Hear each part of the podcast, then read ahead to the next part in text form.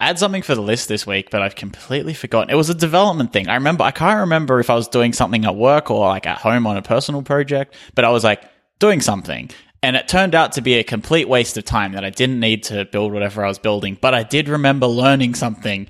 And I was like, well, I'm kind of glad I spent time on that because I came away with it with a valuable takeaway, but I've completely blanked on what it is. So, anyway. Sounds incredibly valuable then. Yeah, like it must be super. No, I don't know. Anyway, it's okay. Kind of sad, but no, sorry. Hmm. Just because you don't remember it doesn't mean it's not important. Just saying. That's true. You know, that is that is very true.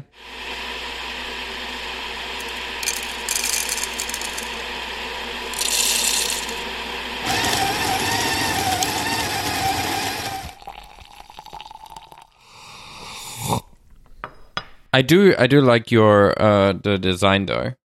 Despite Ah. it being very appley.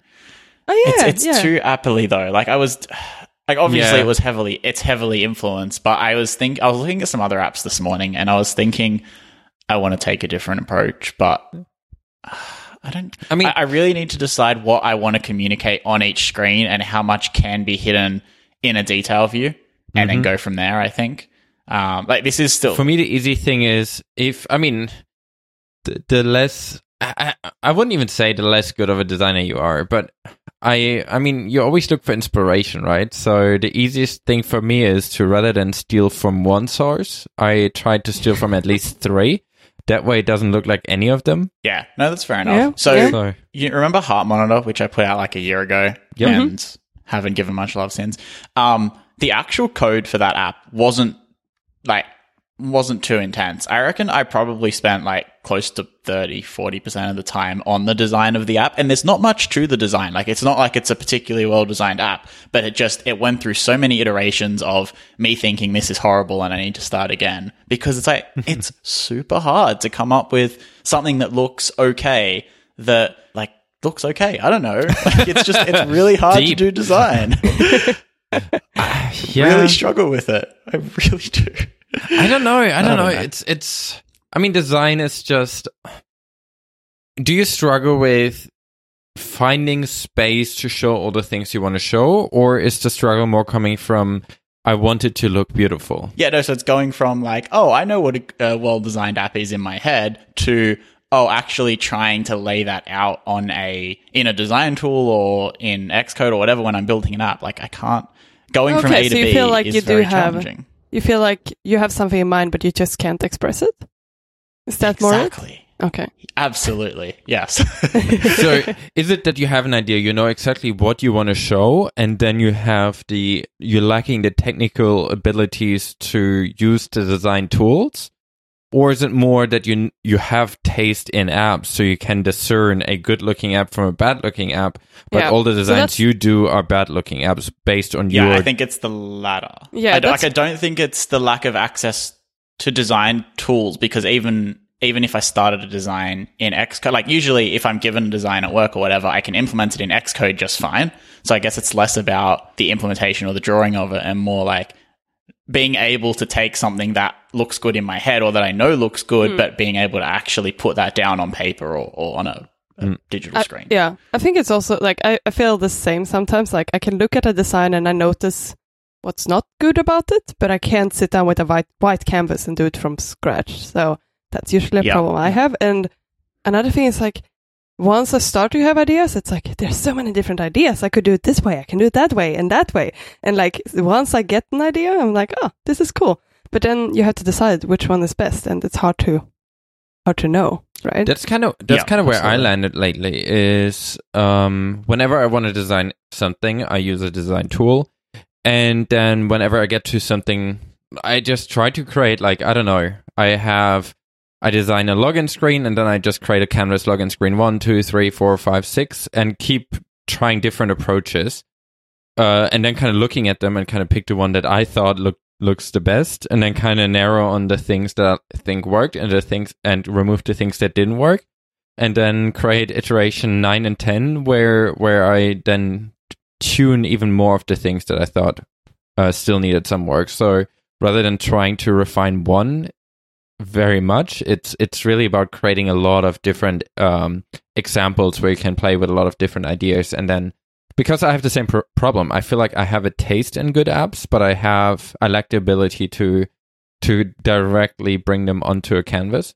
So I just create a, a lot of examples because then I I yeah then I just apply my taste to them Yeah. and discard like ninety percent It's, of them. it's also a nice way of doing it to actually use something. Uh, What's the tool you're using at the moment, Kai?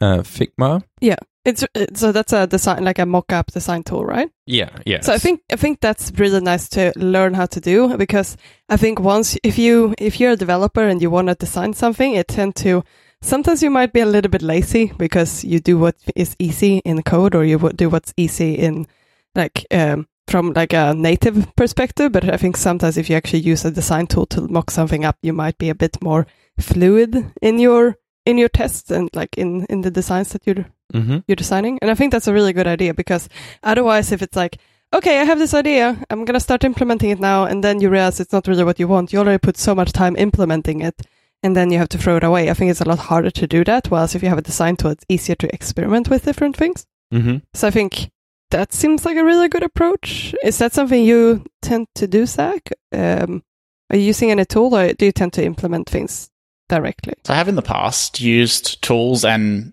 it's sort of good for for quick iterating and things like that and sort of getting a feel for where I want it to go. But for this project, which I I started a while ago, but have really put in the bulk of the effort more recently.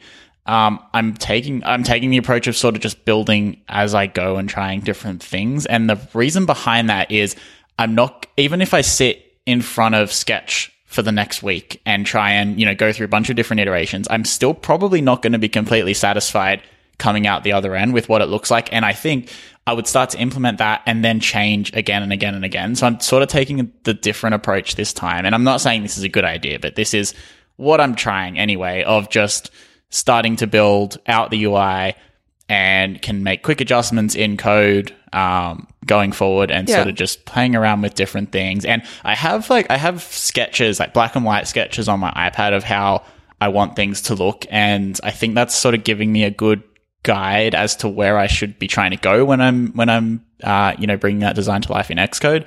Um, but yeah, for this, I I thought I would try and not use a design tool. Uh, I might end up having to, but I'm kind of at the moment. Uh, I'm I'm liking the idea of just having a design, changing it as I go, and if it changes every week until I release it, I'm okay with that. I think because I think ultimately in eight or ten weeks time or whenever it is that that 1.0 out 1.0 goes out, I will hopefully be at something where I'm more satisfied uh, with than I am uh, where it is at the moment. If that makes sense. Yeah, yeah. I'm not saying it's going to have good design, but it will be. It'll Saying- hopefully look better saying yes than four times than it makes does it now. sound more uh, credible.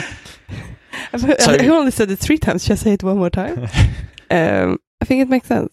Um, do you want to say more about what this app is for? Oh, um, I can. It's not. It's not a big deal. Um, so I've, I've finally sort of started building the glucose, blah, blah, blah, blah, ah, the blood glucose like health kit dashboard app thing that I've been talking about building for probably 18 months that I started about 12 months ago and it mostly sat around on my computer doing nothing for the last year. so I've sort of, I got a sudden burst of motivation a few weeks ago and have been rolling with that. Um, hoping to get like a 1.0 out, like a very, very simple 1.0. Like it'll be incredibly underwhelming for, uh, what I, u- like I usually release a decently, it's not that it won't be polished, but like it won't be as fully featured as I usually uh, like as a 1.0 is when I usually release that. Um, but I'm hoping to sort of just get something out there and then continue iterating and all of that. Um, yeah, so that's that's the plan. Uh, I don't want to, so I want to build it with Xcode 10.2 and Swift 5. So it'll be, it won't be able to be released before they come out, probably in like four to six weeks. Um, so it's definitely that's sort of my time frame for um, as as soon as I can release it, but I, it'll probably take a little bit longer because it's just a spare time project at the moment, and I think the next I think the next two months are going to be pretty busy as it is with side project time and things like that. And so, I mean, we were speaking just before about you know WWDC will be someone in your uh, household by any chance excessively downloading the entire internet right now? no, they shouldn't be. Okay. What is your outbound packet loss? Uh, let me open Discord. 0.0%. And your ping? It's got a 203. Hmm. Weird. Yeah, strange. You were dropping out. A lot. Hmm. Hmm. Okay. But I mean, you sound really better. clear now. It was just. Hmm. Okay, that's good.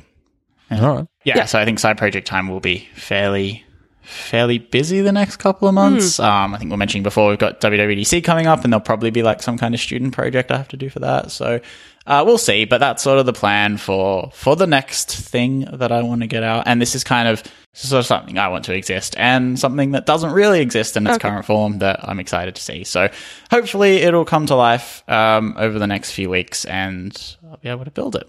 And apparently, I'm dropping out a lot now, so my co-hosts can't hear me. Um, well, that's not good. Speaking of design, like we were until very recently, I'm about to send you a link. Have you seen either of you seen this this week? Is this a new app button? It is not a new app button. No. Can't unsee. Oh, this doesn't sound like a good website. Should I really? Oh, yeah. I've I, I know. I know. I actually- I know. I- I at went a through that. glance, at a glance, the URL does Yeah. not look very favorable. It's it's completely fine. Um, but I was super hesitant to click on it just because of some unfortunate letter placing, um, which makes it look uh, less than ideal. But anyway, it's all good. It's a completely uh, safe for work website, and it's uh, Wait, sort of a design challenge. week. Select the one that's the most correct. Okay. Oh, this is interesting. So it's based. Oh. Hmm. Oh. Wait. Oh. But this is a trick question. That's It's not a trick trick. they're- None of them are trick questions, really. Okay. I mean, it's obviously the first one with Jony, the Jony Ive one. Yeah, it, it starts easy. It's just Okay. a tutorial. Don't Okay. worry. Whew. It'll get harder. Okay, how do I go to the next? What I found a bit distracting was that it is a Android status bar and a Jony yeah, Ive me picture. that too. was- Me too. Mm, That's why I thought it was a trick yeah. question. None of them are correct. Android, that can't be correct. Some of them are really hard. So anyway, yeah, it's just sort of a. It gives you two designs at a time and asks you to pick the most correct. And some of them, it's really difficult to tell what the difference is, and others, it's way more obvious. And it gets right down to things like spacing and line thickness and uh, opacity of labels and things like that. It's actually, if you're at all uh, into mobile design or development, it is a pretty fun, um, pretty fun few minutes to go through and take this challenge. Um, so it's can't unsee dot space, just like space the word. No, I got one wrong. Uh, but yeah, bit of good fun if you are into that. And I think, um, I mean, I saw it on Twitter earlier this week, but it also made it as the sort of the fun link at the bottom of uh, the iOS Dev Weekly newsletter this week, which I was pretty excited to see because it's cool and very good fun. now I have to finish this. We're going to be here a while then. Maybe I shouldn't. Maybe I shouldn't. All right. Um, that was fun. Uh, let's maybe do something less visual now. Uh, oh, I wanted to ask you, Zach. Um, Yes. as I said, I've been trying to, I've been picking up um, the app that Kai told us about last week, Affinity Designer, and I designed a logo for our meetup, and I sent it to you. Woo. Uh, I was wondering, I was just asking Kai earlier, and I wanted your opinion. Do you think having something, so so the logo is very inspired by Apple's uh, Core ML framework, Mhm. um, like Or the logo, the, the- logo for that, or all type of frameworks and um, newer. I think SiriKit Kit- has a similar one too. Yeah, With, SiriKit like the has stacked Yeah. things. Yeah, it's cool. Yeah, so it's like three things on in the stack. Do you think it's good to have this type of design, or is it too fangirly? No, I th- I think it's pretty cool because it's like it's subtle enough that you would have to be pretty familiar with Apple's design for their framework logos to at all Hmm. understand what it is. And even then, it's Yeah. like it like it's fairly generic. Like it's not like it's a big Apple logo shaped. Yeah, because no one wanted uh, to design look, thing. to look gimmicky. Yeah, no, I, th- I think it's cool. Um, and I, and I think like it's nice as a standalone logo. And if someone gets that it is a reference to something else, then that's a, a nice bonus. But Yeah. um, if not, it just it looks good anyway. So yeah, I like it. It's good. Okay. Yeah. Hopefully, have a um have this as the show the chapter art for this week for this particular part of the podcast, so Yeah. that all the listeners can see. if you don't mind sharing. No, no, of course. I mean, um, it's going to be for the meetup group, so uh, hopefully it will be done soon. I'm hoping to get it done by Tuesday when our meetup starts. Um, our second meetup is. So I'm happy to share it. Cool, Um, nice. I'm doing some tweaks though, but should be good. Should be done soon. It's a really cool tool. Uh, good recommendation, Kai. Wow. Um, it's it's really fun to be able to make everything so precise. So it's a vector design tool. So it's actually like you can really measure everything. You can use like different shapes and stuff to make sure that everything is, um, I guess the correct measurements. Like it's it's really good. Like you actually just use shapes for everything to design to put designs out, and everything you can get everything to perf like to a perfection level. And I think that's really good. Do you remember last week when you made fun of me for describing it almost the exact same way? I know, but once you start using it, it's so satisfying because like I, I usually hand draw stuff and that's fun, but you can never get this like perfect stroke. It's like you, but with this, you can like really align everything perfectly. You can zoom in so that everything is perfectly like pixel perfect and, uh, you can copy things so that everything looks the same. Um, it's good, especially this type of layer design I'm working on. I think it's very nice that I can actually copy the layers. It saves me a lot of time too. So it's it's really good. I like it. I think I was saying to Kai that maybe it's a little bit boring because like you you everything will be perfect. It's not gonna be those like per, it's not gonna be as personal as like if you do things by hand. But for this type of thing and for like app logos, I think this is a really good tool. And you want things to be pretty like you don't want things to be visually distracting for those things. So I think it's really good. It's like you don't want it to be like the Lost intro, uh, where um, J.J. Abrams was actually uh, designing the intro, and there was this small glitch in it that was like really frustrating for people looking at it. Uh, so yeah, I think it will be good. Um, I recommend it. And you have a vector, so if you want to scale in any direction later, you can quite easily do that with vector Hmm. vector assets. But there's so many cool things. Like you can look at tutorials, and people do so many cool things. I'm like, this will be easy. This looks very easy in this 10 minute tutorial. It's not. But then you will you will get into it and you get used to the tool and it gets easier. I do still want to learn some like shading and like cutting and those things, which seem to be a pretty like helpful tool. But I haven't gotten th- I haven't needed that yet, so I'll see. I'll I have a few other logos I need to design.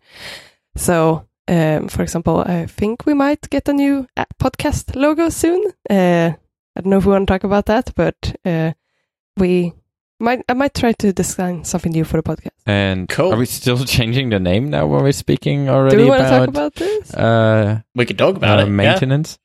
Maintenance.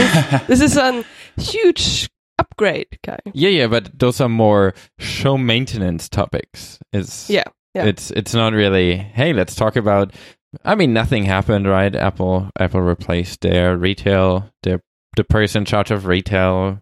Things yeah, happened but with Facebook. We might be changing the name, Kai. Yeah, Yeah. I, I guess we should go through those exhilarating topics before we touch any of the others. No, we don't have to talk about it, but um, yeah, we are considering to change the name so that it's a bit more searchable. Because right now it's very hard to find uh, the podcast if you search for something tech related. Uh, unless you look in the description, you won't really know what it is. But also not just that. It's also every time you tell anyone, "Hey, this is the name of our show," you have to spell it out and tell Yeah. how to. And find I was the one suggesting that we should put ellipses in that. Imagine that. I wanted to have like so ellipses.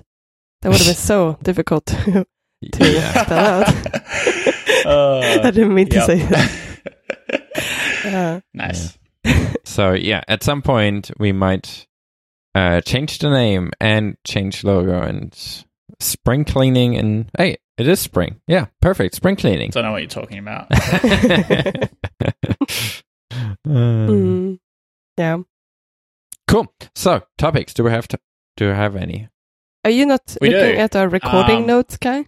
I yeah, do. we have at- recording notes, which we no longer call show notes because they aren't show notes. They yeah. are for See, our after eyes. 34 episodes, we learned that these I, are not I, show I notes. called them recording notes for a while, but whenever someone else created Who them, created this document, though? this one I created. Why is the title of the document something different from the title, from the heading in the document? Yeah. Why do you do this to us? Anyway, um, so sorry, sorry, sorry. Worth noting that this week we got iOS 12.1.4 with uh, which fixes the FaceTime, the group FaceTime audio bug, uh, audio and video bug that we mentioned on last week's show. Um, it we also got the second beta of iOS 12.2, which fixes this bug as well. Apparently, even though that was released like two days Oh, it did? I before didn't iOS that. 12.1.4. Yeah, I, I was reading that it did. Um, and we also got an update to macOS, which fixes this FaceTime bug. So if you were a fan of group FaceTime, uh, you can now continue to be a fan. And if you update your devices, you can continue to use it. Um, Apple did block, uh, they've still blocked group FaceTime on older versions of iOS, which is probably a good idea. Um, so now, in theory, there's no one at risk of this bug anymore in the wild. Hopefully, um, I'd still update my devices and just just to be on the safe side. But yeah, In- it's good to general. good to know I that mean, update updated. your always update your devices. Yes, yeah, no, absolutely. um, still a bit. There was a bit of discussion on Twitter this week about how you still can't do a 50 megabyte over the air software update, yet you can download the 100 megabyte Facebook app. Or actually, I think the Facebook app is too big to be downloaded over the air. It's like 200 megabytes, but like the 90 megabyte Instagram app or something like that. And I don't know, it's frustrating. And, And there's no way. There's can- still no way to like overwrite that. no, there's not. So That's it's actually in the weird. carrier the carrier Oh, bundle okay. P list thing, which says uh, it blocks over the air updates. Uh, I'm not sure if that's something carriers can override. If it is, I have not heard of a single carrier that allows that. Um, but yeah, I don't know. It seems a little bit strange that in 2018 or 2019, wow, the years go fast. Um, we're still we're still not able to install pretty important security updates that are relatively small in size compared to most Swift apps these days uh, over the air. It's a little bit a little bit dumb. But well, I mean, I we mean, can over the air, but over yeah. cellular. That's just about to data. say. I was Yeah. just about to correct you on that. Oh, Yeah. terminology. yeah, yeah, it is weird. It's probably some weird agreement that just never changed from from early iPhone days. I don't think there's. But they have been changing it to be higher, though, right? Like for downloads in general. It didn't used to be this. Didn't it used to be lower? Yeah, for App Store downloads, definitely. But for software updates, I don't think they've ever been Okay, available they never um, over mobile data, which is a bit unfortunate. but even incremental iOS updates are somewhat recent, right? They're that in the early days we didn't have incremental iOS Really? version updates. Wait, so you Well, just they had weren't really distributed over the air, even if we did. Yeah, yeah, but it was always full. yeah, so you only had like iOS nine, iOS ten. No, no, no, no. Incremental as in now you da- not downloading the full installer bundle for Oh, okay, iOS okay. 12.1.4. You only you only in, uh, download the Delta and you only install the Delta to get from Okay. 12.1.3 to 12.1.4. I thought Um, that all um, all updates to iOS over the air have done that over the years. It just so happens that usually when you go from say like nine to ten or ten to eleven, that it, you have to download the whole OS. But usually for anything in between, it's been um, Are you sure? Am I, I, I I'm recall there being sure. that Delta updates are were only introduced in iOS 9 or 10 or something. I could be wrong, but I seem to remember them all being different sizes. But I don't know. Maybe I'm going we crazy. only had a or chat something. room. People could tell. With the zero people who would be listening live. Woo! Aw. I don't know. I don't Hey, know. We it's might like Saturday night in most of the world and Sunday in the rest of the world where it's nice weather, so people are out, hopefully. Yeah, that's true. Hopefully. Yeah, yeah, it is weird. I, I, I'm, I'm just, I, I just think it's probably some kind of old, old agreements that were, that were signed a long time ago, and no one really cared to, to renegotiate what, what can be, uh, done over the, over the network and what can't. yeah. But I'd also, imagine so. But a- realistically, most people will have access to, to Wi-Fi at some point during a day. True. But there are like times when so you many are hotspots traveling or too. something. Yeah, but even then, Yeah, I mean, like Wi-Fi is so everywhere. ubiquitous. At least all the places I've been to in the last five years, I would never not find I Wi-Fi. I think if you urgently want to use FaceTime group chat, you will also be able to find Wi-Fi to update your Fair update your device. I don't know. In For the world this of particular unlimited thing. data, it's, it's a little weird. But I do feel like there's so many more hotspots nowadays. I don't know if it's a US or North America. I mean, in general, thing, right, Or it's- like it's I feel like- like, you you barely need to use cellular. Sometimes I do. It's not always good hotspots I'm connecting to, but there are a lot of them throughout the city. Vancouver has like free hotspots everywhere from one of the cellular provider, and that's really good. But I feel like, So- yeah, But you also here have more of a culture of working from coffee shops. That's so all the true. coffee shops always Yeah, have free yeah. Wi-Fi. Yeah, that's the thing. in- You can step into any coffee shop, like no matter if it's like Starbucks or a more um, a better coffee shop. you tried to find a way of being non-offensive, and you couldn't think of anything b- but uh, the offen- a coffee offensive shop mm, with people who care about coffee. yeah. uh, I mean, people who are, are at Starbucks might care about coffee, but they're not demonstrating that at that point in time. Wow. Uh, the more you consider to not offend anyone, the deeper you get into.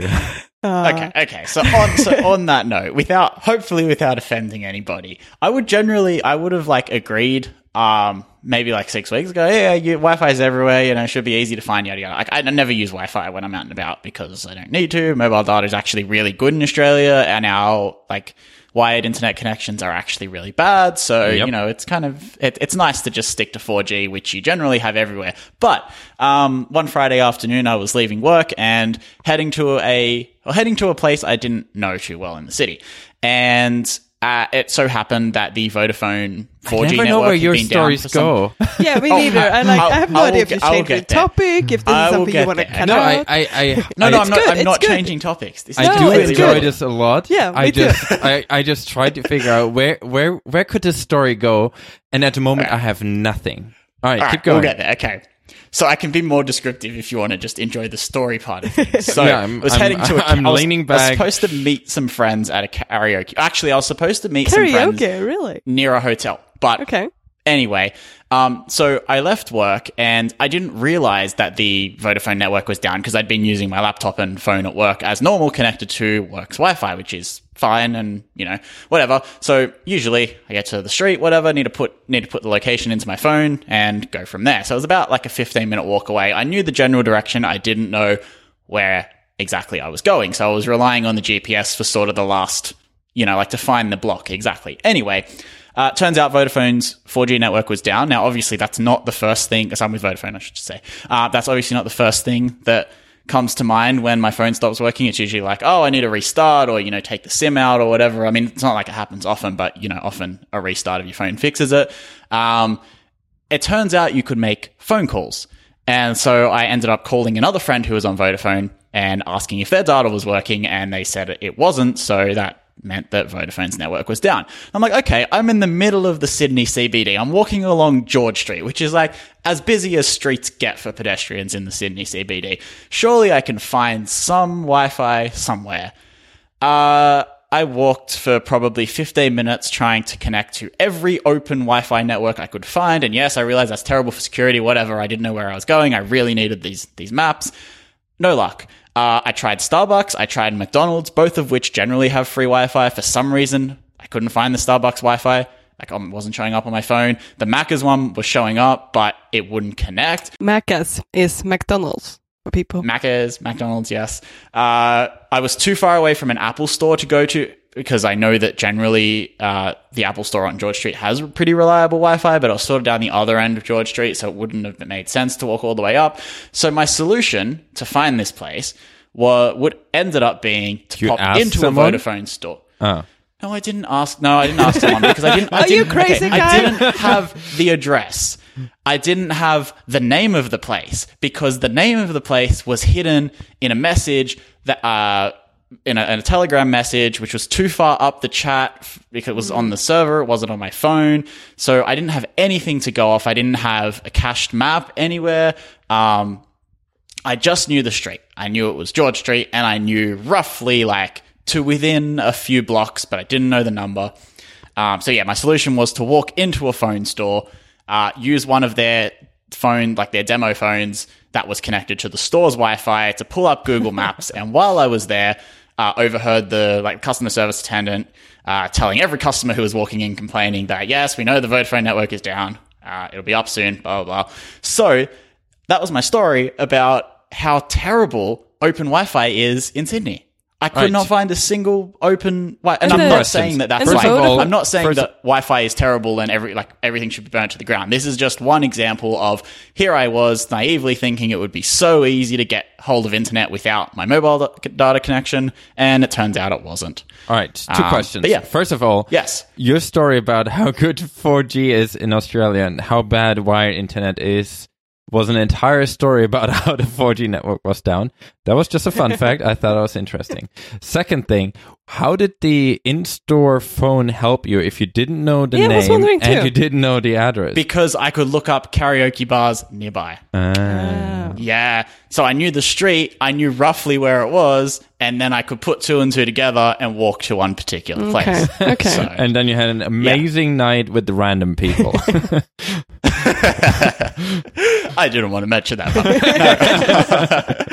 Actually, I had a friend driving in that night, and um, and he he ended up parking at a car park quite far away because it was one of the only ones he knew in the city, and he couldn't use his maps to get him to closer car parks, and he didn't want to stuff up. So I thought that was also quite amusing. Um, so yeah, it was that was definitely eventful, and it made me realize that I am actually super reliant on maps for places I don't know where I'm going, and it's very easy yeah. to take that for granted. Like Yeah, I, I like- really try um, when I'm in new cities to like not look at my phone and try to actually figure out how to get somewhere. Like look at it the first time and then try to try to figure it out. Like the same when I'm at like Dub Dub. I mean now I sort of know San Jose because it's not very big.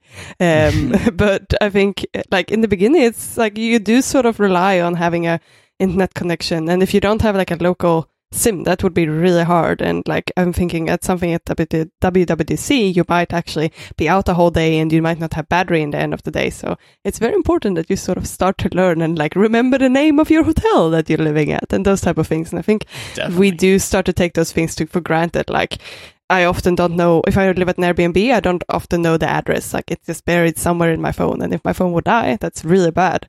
So i think i think you're right we are very reliant on those type of things and it would be good to good to sort of learn to like trust our instincts a bit more and learn how to find our way around from just looking looking at the buildings around us but it's just Mm. really hard like I should also mention while we're on the topic of like things like being reliant on our phone, um, the bus that I catch in the morning usually never comes at the advertised time, like it's plus or minus five minutes. And if I am able to use an app to track its real time location, which is available, you know, probably like 14 out of 15 days or something like that. It's very, very high availability of that data. Um, I usually know exactly when to leave home, or if I'm running late, I know that it might be worth me running to catch up to the bus because Yeah. I can see exactly how many minutes away it was. Um, and I don't know, it's probably like six. and you six to do know if you did miss it too You, you're not just Yes, exactly. hoping that you might not Yeah. have missed it And there's no point running if it's one minute away and you know it's going to take you five minutes, even if you run. Um, but yeah, so this data, like on one of the mornings, the data, the real time data wasn't available. I found myself sort of on track to make it to the bus stop at the advertised time. But obviously, I know it never comes at the advertised time and it, it potentially either left already or it was five minutes delayed. Um, so I was like, well, I don't know if there's any point in me running. I mean, I could run, but there's a, a fairly decent chance that it's already taken off. Um, and as it so happened, uh, I was about 200 meters away and it pulled up and I saw it leave and I was very sad. And I should have run in hindsight, but obviously I didn't know that at the time. So again, that was like, it made me realize that I am actually super reliant on knowing real time bus times so that Yeah. I know when to leave home and all yeah that i kind think here the So- timetable the bus stations don't even have timetables on them because they're that frequent. They come every one. Uh, maybe, maybe that's why. I don't know why. Like, honestly, if you're new to a city, it's hard to know when they will come. Like, it's it's it's strange that they are like expect people to have phones or expect people to. I don't know. Uh, like sometimes there are phone numbers that you can text, and it's still like this reliant. People are reliant on technology, and it is a little bit bad as a society that we don't really know our way around anymore. I think it's good to practice Mm. that sort of muscle sometimes to I just put your phone down, remember what street you live at, and move on. I know they're with the they're building a new train line in Sydney, and I know that they're advertising that in peak time it'll be coming. The train will come every four minutes, which for Sydney is actually very impressive. Most of our public transport doesn't come that often. I know in Vancouver that would probably be a very slow day for a service. Um, but yeah, their, People would their, part of their the advertising streets. slogan is sorry. People would riot on the streets.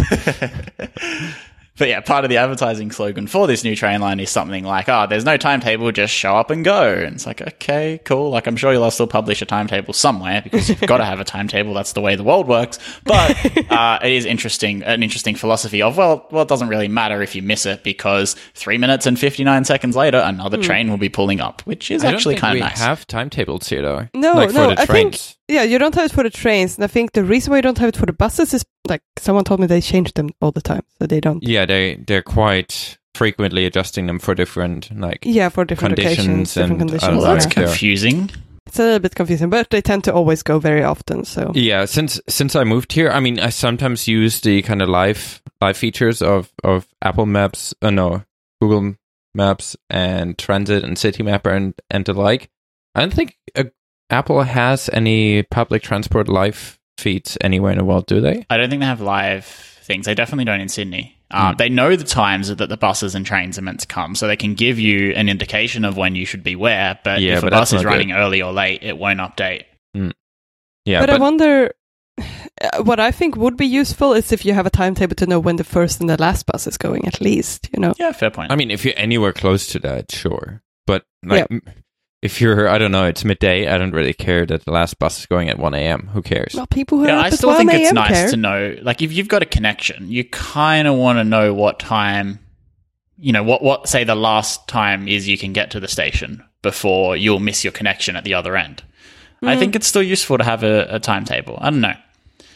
Yeah. Um, you might not need to check it, and I think, look, if you don't need to check it, that's probably a win. But it's But sort even of, if you would have a timetable, it wouldn't help you to check the connection because you would need an online timetable to check the connection, right? but it would still help knowing what time you'd make it to your destination, and then and then you can check the connection Mm. from there. Because just because so this line links up to another line, and that other line isn't every four minutes, that's for sure. So Mm. you know, if you Yeah, miss all if you miss your connection, you might be at the other waiting at the other station for ten minutes or twenty minutes or whatever it is. So Yeah, all the all the main train lines here.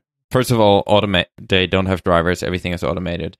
And these ones at- don't have drivers either. It's going to be so cool. Welcome to They have- 1985, Zach. like welcome. platform guards or something so that you can't accidentally fall onto the tracks. Are Yeah, they gonna? It's kind of cool. we have that here still. People What do you mean do guards? Like people? Wait, people actually? No, I mean like barrier guard type Oh, things. okay, Wait, that's people cool. still Like fall Japan. onto the tracks? I mean, we don't have guards. We just have people on the station. Is that what you're referring to, Kai? No, no, oh, here- okay. Yeah, because I mean, you have sensors on the tracks. so if someone would fall, the train should stop. Yeah. that's good. but yeah, because But here if the, the, train is driverless, how would it know to stop? because Just the there's people on sensors the on the, on the tracks, so the tracks Ah, know that okay. there's something laying on the tracks, and then the train just Okay. stops. Um, Okay. but I mean, it it kind of helps with those kind of accidental things, but there are also people that try to jump in front of trains, and, and But uh, if you try and do that, I don't think it's the train's fault. Y- yeah yeah but it's here here the problem is um i mean we have had driverless trains since i think it's 1985 actually um so one of the first i mean not the first i think japan actually had the first driverless trains uh, a couple of years before us here. But um since then we had uh, multiple iterations of the the trains that would go on those tracks and their uh, entrance and exit doors don't exactly line throughout those uh, 20 what is it now? 24 years of of service. So you can't really Oh. have those uh, doors that open and close to prevent people from falling because uh, because yeah, we the have, yeah, if you have different trains in circulation, they will Yeah, have doors on different places, so they wouldn't align with the tracks. exactly. And you don't want to just take them out of circulation because they work. So, Mm. and I think Ah, like okay. Yeah. yeah we still have some of the original ones from 1985 still going today Right. See, in this case, I think the plan is to exclusively run. So they've they've got like different track widths and different tunnel sizes for these new trains, which are actually smaller. So I don't think there'll ever be a, a case where an older train is running along uh, this line, which may or may not be a good thing. It's probably a bad thing because the old trains were better. Don't get me started. Um, yeah. Yeah, I mean, in general, you kind of need that, right? If you if you want, I mean, benefit of having driverless trains is frequency of of trains is- becoming a lot cheaper because you don't need to pay a lot of people that sit in there uh, and and drive the train. So I don't think you would have trains coming every four minutes, especially in Sydney, if you would have to pay the person driving the train thirty plus dollars an Oh hour. no way. Yeah. So, um, and then if you have mixed systems, are always a lot harder, right? If if we would have all our roads hundred percent, hundred percent autonomous, autonomous vehicles would be a lot easier to build than having to deal with a mixed autonomous and manual uh, system. So that's why I think having a, a network that is purely autonomous is probably the only way of making it So you think we should make autonomous um, car only road networks? Is that is that what you're trying to tell? Um, no, it's just for for the train, right? If I you, know. Oh. you need you need this entire. The trains all need to talk to each other. They all have to know how far they are away from each other. If one stops, you know, the train needs to get the signal that the train stopped because they're not using Yeah, so like- sensors. they're using they they basically have a data channel Yeah. and they so get the here, data. So they they don't have. I don't know if they have cameras for for sensing. I think most of it actually happens on the on the rails and in the system, and then they the system tells the train how to behave. Yeah, you notice here that even if something happens on like Central Station and you're like 10 stops away, your train will still stop because it needs, like every train on the whole rail system needs to stop in order to not collide, I guess, because it's just, they go so often. So you can't really, if one of them stops because something happens in the city, you need to make sure that all of them stop so you don't get a mm. like rolling traffic. but also things like rerouting, right? If you if you're getting too close to a place that's uh, that's closed, rerouting becomes a lot more tricky than if you stop a bit earlier because you know there's there's something going on anyway. Um, and then you can potentially reroute or let people off at a previous station, those kind of things. Yeah, it's good. Yeah. Yeah. I like it. Interesting. So I don't think I've ever looked at a train or phone schedule ever for trains. here Phone because- schedule? Yeah, like you a mean bus like a schedule? no no no, a train schedule on a phone. Oh. Just because the trains are so frequent. Yeah. At peak time, they go every ninety seconds, and any other time, it's. I mean, effectively, I I don't think we've ever waited more than four minutes, ever. Mm, no, probably not. Even That four is minutes would have been a stretch. Wow. I know. And they're still full during peak time. Yeah. really? yeah. It's a lot yeah. of people. Gee. yeah, It's just so like it's it's because it's convenient. It's very popular. Mm. Yeah. but it, fair they're also constantly expanding, like the the Mhm. public transport. I think the peak they could do is ninety seconds all the time. I think wow. quicker That's than like that pull up become- and go, pull up and go, pull up and go kind of thing. Yeah, but I think we do need that for peak, like especially like uh kind of around nine and five because that's when Yeah, people uh, work a lot in the city, um, or or start working and then stop Thanks for working. explaining it what peak time is, Kai. I mean, for all for all the our independent working from home. Uh, I think they still are a little bit connected to the world. well, does my disconnect shine through here? I I thought I I, I, figured. noticed when I went wanted the train once at 5 p.m. that there were other people there. Yeah, oh was- my god, have you guys noticed this? What a phenomenon. It's like everyone goes during those specific time a day. You can call it peak guys, time guys, I want. figured I figured something out. You know what? A lot of people work from nine to five. It's crazy. yeah. Gee. Anyway, you gotta um, get out more. not at nine or five. It's actually really annoying. I. I, I quite enjoy not having to uh, be in a train at five. It's really busy. It's like excessively busy here uh, during those times. Yeah, people people have to work. Yeah.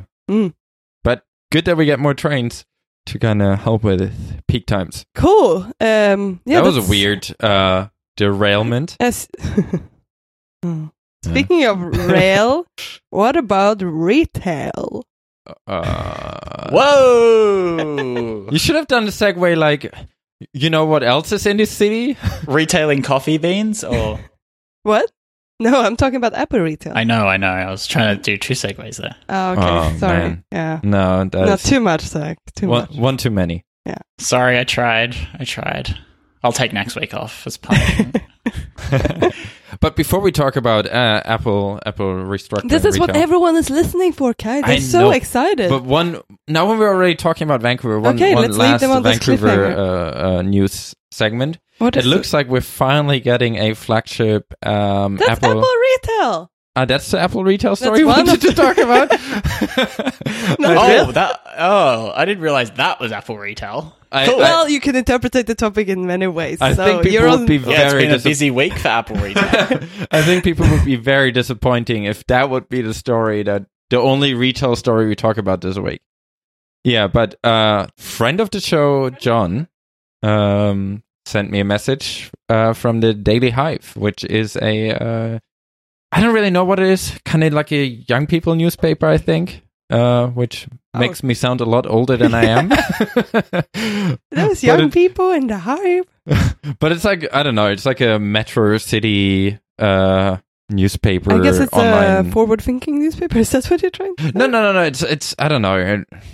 As I said, I don't know. It's only they only have like local local uh stories in. I think it's only Did you Mont- talk about a lot about like for like city planning and like things in the future and those type of things? yeah things that kind of go on in in like the large metro areas in in Canada. So like Vancouver, Toronto, Montreal, maybe Calgary. Um, but yeah, they actually had an article. They're pretty good with um, uh, keeping up to date what's going on with Apple stuff. So they had a story about Apple expanding their corporate offices here uh, a few months ago, and now the, the article that John sent me was about um, a proposal for a for the first flagship Apple store in Vancouver. That's the not what it's saying. It's it's a it's a glass building. In it's a glass city. building with a green back wall and and curved glass and uh, special stone uh, stairs and elevator and everything. So Mm. it it definitely looks like an Apple store, but it's in the proposal. It doesn't say Apple Store. Um, but yeah, it it looks like we we finally get a proper Apple store here in Vancouver. I know. I'm so excited because at the moment the one we have is like really small and they don't always get stock either. What? Yeah, like That I want rare. I wanted to get the red Apple Watch band and it didn't happen. But I think there was there was something something else went wrong there because all the other Apple stores had them around here. maybe it was maybe. only that one that didn't get a shipment. So Yeah. I, I, I assume that was just I don't know someone stuffed up. yeah, maybe. But yeah, Um, but yeah, the one here is like it's quite narrow at the moment. The one in the in the main mall. So this new store will be great, and I think it will look really nice, and hopefully and I it's not underground. At the moment, they're also trying to have like you know like uh like Apple courses, like uh, the today at Apple. today at Apple courses in there, and it's always really difficult because it's as I said, it's so crowded. It's like smaller screens. It's not a very pleasant experience because so many people are walking around you trying to shop at the same time. So I think it would be good if they have uh, if they're able to sort of have those more creative sessions in the store a little bit less uh, less distracted. Dis- and they still have they still have the old um, store layout with the Genius bar in the end, which by by default is not something I dislike. But because there's so many people in front, it's sometimes really hard to even make it through the store to get to the Genius bar. Um, so it will be nice to have a. I mean, the store will also be about twenty times the size. So Yeah, looking yeah. forward to that. Anyway, let's actually talk about the the more interesting Apple retail story. yeah. Is it interesting though? Do you want to talk about this Apple sh- not starting a retail store in in Stockholm? Is that the retail story we want to talk about? That sounds like a more interesting retail story than anything I've heard yeah. this week. All right. Um. So No, I haven't heard. Feel free to share. Uh, yeah, it's it's not super exciting.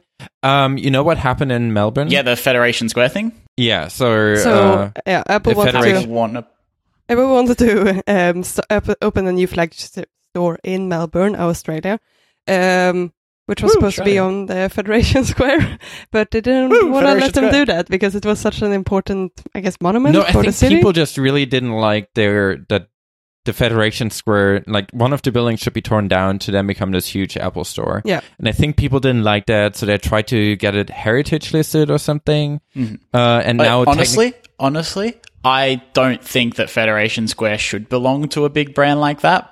But, but this is just my personal take. Sorry for interrupting. I know this wasn't meant to be a hot take segment, but, uh, but also if it was to, I mean, Federation Square is a really lovely part of Melbourne, but if Well- it really was to boost the economy like the government think it would, then I don't know, like maybe it's not a bad thing, but my personal take is that Apple have enough money to find another retail spot in Melbourne and just go for it because Melbourne CBD doesn't have an Apple store for context here. You have to go like, I think it's at least 20, 25 minutes out of the city to find an Apple store in Melbourne, which is ridiculous, but it doesn't have to be in Federation Square because Federation Square is lovely and I don't know, probably shouldn't be a shrine to Apple. But I guess you could say the same thing about Union Square in San Francisco because the Apple Store, you know, is one of the the big sort of um, appealing shops that you see when you're in Union Square. But I guess it's surrounded by other shops, so maybe it's a little bit different. Anyway, my point is, no big brands are in Federation Square.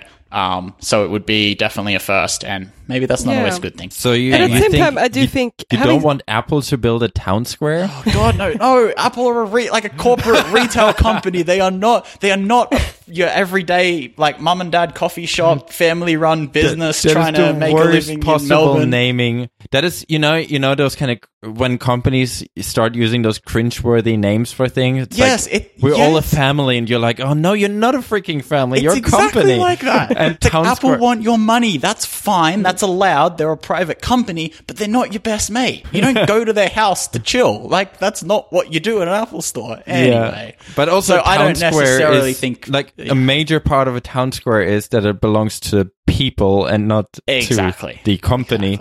So the naming, I think the naming Apple, they really shot themselves in the foot with the naming because Yep. I, I've never heard anyone that actually thought about it and thought town square is an appealing name for this kind of construct. And turns out governments agree because if Yeah. Apple's I mean, saying, "Hey, we wrong, want to those build a stores town are square really in nice. Melbourne," Melbourne is saying, "No, you're not building a town square."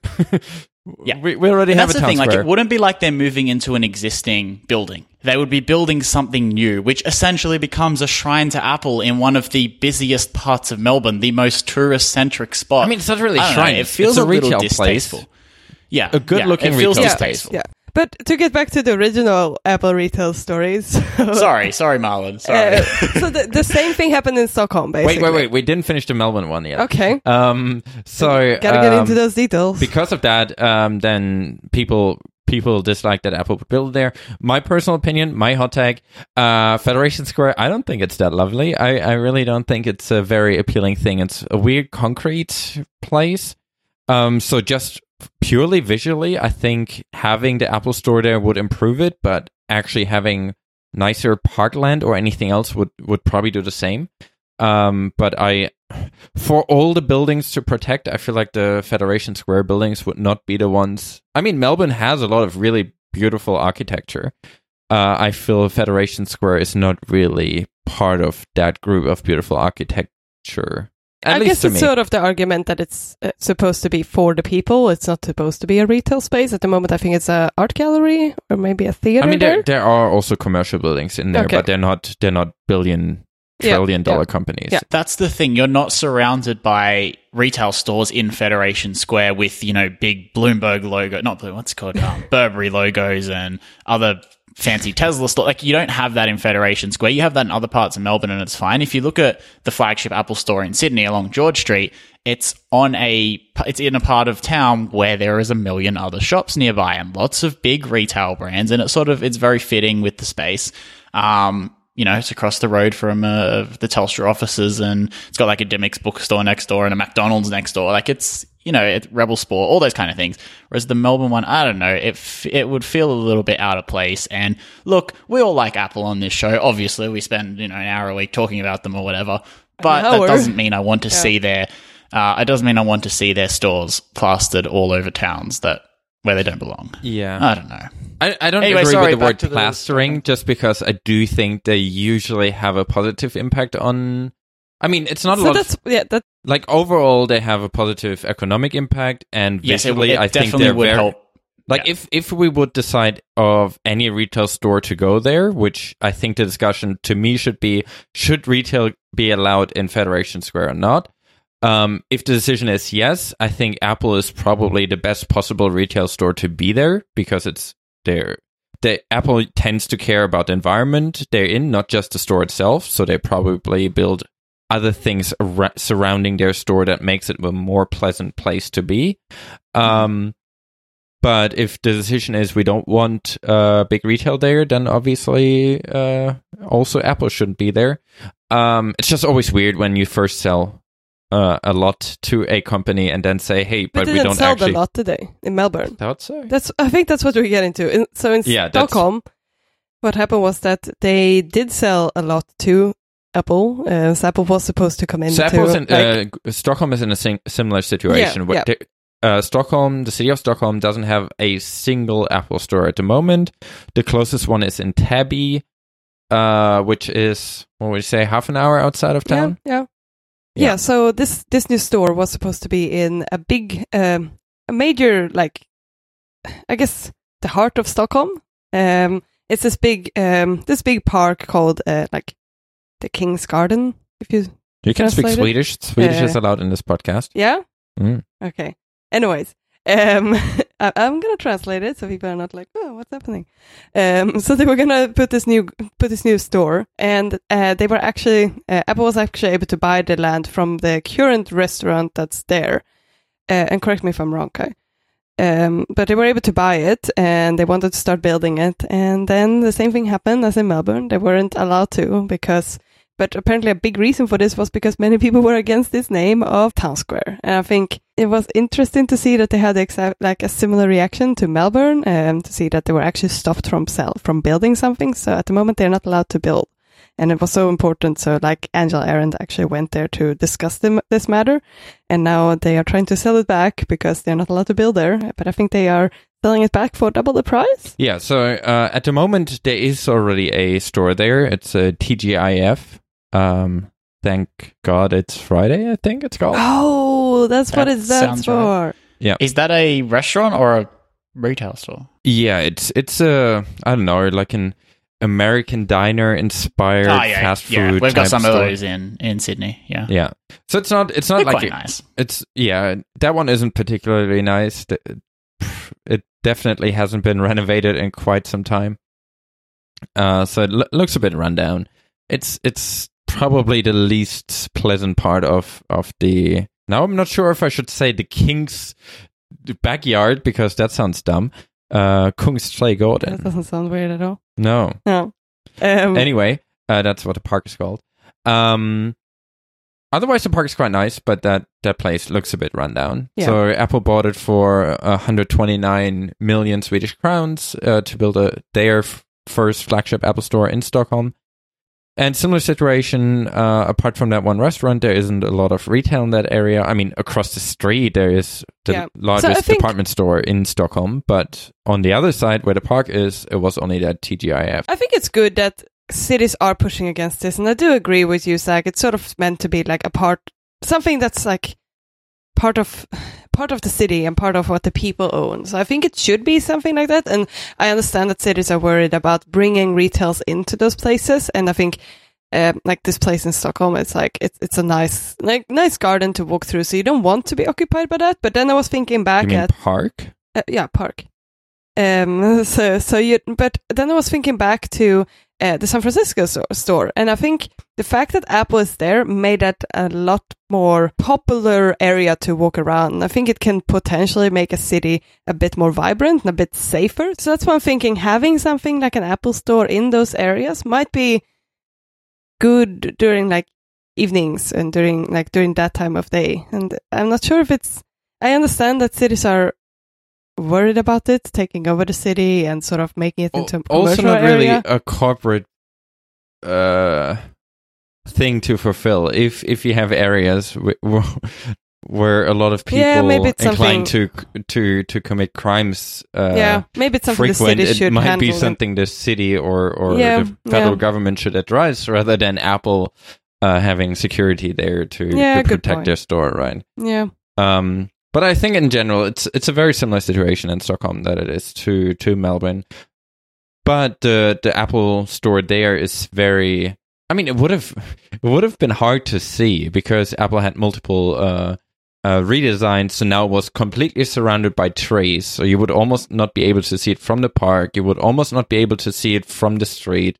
Apple would actually plant a lot of trees that are currently not there, uh, which again is kind of my my point of Apple usually caring about the environment as well as Yeah. the store itself. and. I do think I do think it's that's the thing. Apple tend to make it very nice around their stores, but the actual problem might be the, something that the city should handle. So if it's not nice or if it's not green enough, maybe that's something that a city planner should handle rather than a corporate company. But they have a lot of money, so Yeah. using that for I, I think that's also the thing, right? If you sell it for 129,000 uh, 129 million Swedish crowns and then so that's what the city sold it for and then saying you can't build a store there is a bit weird.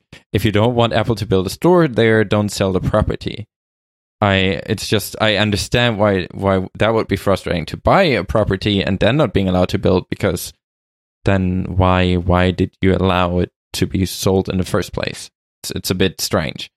Um, but uh, from people familiar with the matter, uh, the the naming of Apple calling it Town Square uh, publicly and in negotiations definitely uh, did not do them any good because uh, Swedes are very I don't know. Um, I don't want to offend too many Swedes, but in general, Go on. Huh? Go on. uh, those kind of things don't don't really work with the Swedish population too much. Just say, "Hey, look, a corporate town square." I'm like, eh, nah, uh, that, that is BS. We don't want that. Um, I don't think that's offensive. I think. no, no, I, I rephrased it to be less offensive. Okay. um, yeah. good. So, and now uh, it turns out Apple is is kind of uh, th- throwing the towel and s- uh, stepping back from building a store there, and is now offering to sell it, sell that property back to the government for, uh, uh, I think, almost two hundred uh, million Swedish crowns. Um, in order Yeah. to recoup some of the investments they had, they or all the losses from planning and and paying architects and Angela Ahrendts to go there and those kind of things. Yeah, so that seems to be kind of a, a very similar story to to Melbourne overall. And the second yeah, I think I flagship just think Apple store that I didn't just wanted happen. to bring this up because I think the whole town square naming might not have been the best move. um, I think this was something that many people almost cringed at in the beginning when they started hearing this town square, and I think realistically, it's it's it's a little bit it's unfortunate because I think it didn't help them, and I think it's a bit. I think it can be offensive to many cities. It's like I'm a big corporate company, and I'm coming in now, and I'm gonna create that town square for you it because just you also can't do sounds it BS. yeah, people know that Apple is a corporate company and that they're trying to sell you stuff, and I think that's probably what you should go with. Like you should you shouldn't call it evil corporation um, headquarter, but like you, you should be realistically about what it is and either call it a store or call it a like if you want something more modern. I understand that, but I think Town Square is just very BS. personal, and I think Hey, and we've, Yeah. we've said it before. Apple aren't your friend. Like Apple are a company. You buy stuff from them. That's cool. Like it's a transactional relationship, but you're not friends with them, and their goal is to make money. They're not there to, you know, buy you dinner and yeah. I mean, they wouldn't build that store or they wouldn't build that town square if they weren't allowed to sell you thousand dollar products there. Of course, you know, if yes, that would be the course. agreement, Apple would be like, we're not interested in that at all. Exactly, because you're trying to build a retail place, not a freaking town square. But a city, the city of 100%. Stockholm builds this town square without trying to sell you stuff. That that is essentially the difference. One is a place you go and buy stuff, and the other one is a place you build for the citizen of that place to enjoy their day to day more. They're very different things. I, I understand that some of those things can align. It can be a good experience to be at an Apple store for Wi Fi because your 4G network drops out or whatever else you might have. But it's definitely not a town square and has a very different purpose. And I do think purpose of building those things matter a lot, no matter what, what the outcome is. The intention is important. And uh, I mean, all of us thought BS when we heard it being called town square, and apparently we're not alone with that. So that's Mm. good at least. People are not completely weird. Speaking of retail and Angela Ahrendts, uh, Apple also uh, went through some transition there. Yeah, Angela Ahrendts is wrapping up her time at Apple. Mm. And it sparked directly controversy whether we, she was fired or left on. Yeah, it feels like every like so many articles came out like the actual reason why she left, or like this is th- making sense of why she left. It's like uh, I mean, it's, it's a little bit like gossipy, and I'm not. I Yeah, don't really like is. that. on a on a higher level just just matter uh, looking at what always happens it seems like people always want to project whatever their issues are with apple at the moment at anything that they see is happening that could at all Yeah, indicate. And look, it's a fairly quiet time of year, and the Apple news cycle got some got some news, so they're going to take it and but run. it also it is a bit worrying to me or it would be worrying to me if i would be in charge at apple that everything i do people start to project that that will lead to positive change and fix a lot of issues uh, i mean if if if nothing else at all it indicates that a lot more people have a lot more issues with a lot more aspects of what Apple's doing. Can you think of another example? Something? Was it just the the change in in earnings? Yeah, it was. Okay. Okay. Yeah, Yeah, so yeah. no, the change right. in earning, like the correction of their their predictions for for earnings came out, and everyone jumped into like there are ten reasons why Apple is doomed now, and why. Or there are 10 reasons why, uh, like, I guess they use this as an excuse of why things haven't gone well. Like, Yeah. yeah. So I, I just feel like if if I would be at Apple, it would be a bit concerning that they're So I think what we were talking about was, for example, like there was so many things dragged into the reason why Apple has had to lower their earnings call, and I think many people were like, "Oh, it's because they replaced so many batteries, or it's because their retail takes so long." It's like no, they everyone all- picked like it's because the phone is too big, uh, including myself. Mm. Um, it's Yeah. because uh, OLED screens are, are bad, and it's because uh, the iPhone didn't get fast enough, and because there's a touch bar yeah, on, on like a MacBook, everything that people and because complain the about. They butterfly saw, keyboards are go- sometimes getting yeah, sticky. I think everyone saw this as an opportunity to get their theories corrected or or verified. Mm. And I Mhm. feel like this is very similar. It's like people were very annoyed about, like people who have been annoyed about anything related to retail, they will now think was the reason for Angela Ahrendts leaving. And I think that's Yeah, really bad. Like I think they're bad. Like sometimes some people might just want to leave, or it wasn't a good fit, or they thought like they want to go in a different direction than someone else thought. And I think there's so many other reasons, and it's very hard to predict like why a specific person leaves. But I think what we should look at is like some of the some of the downsides of this, and also some of the like upsides or some of the changes that might happen in Apple. And I think it's very, it's just, I just put this topic in here because I thought it would be interesting to just talk about how we feel the Apple store, Apple retail store is in general.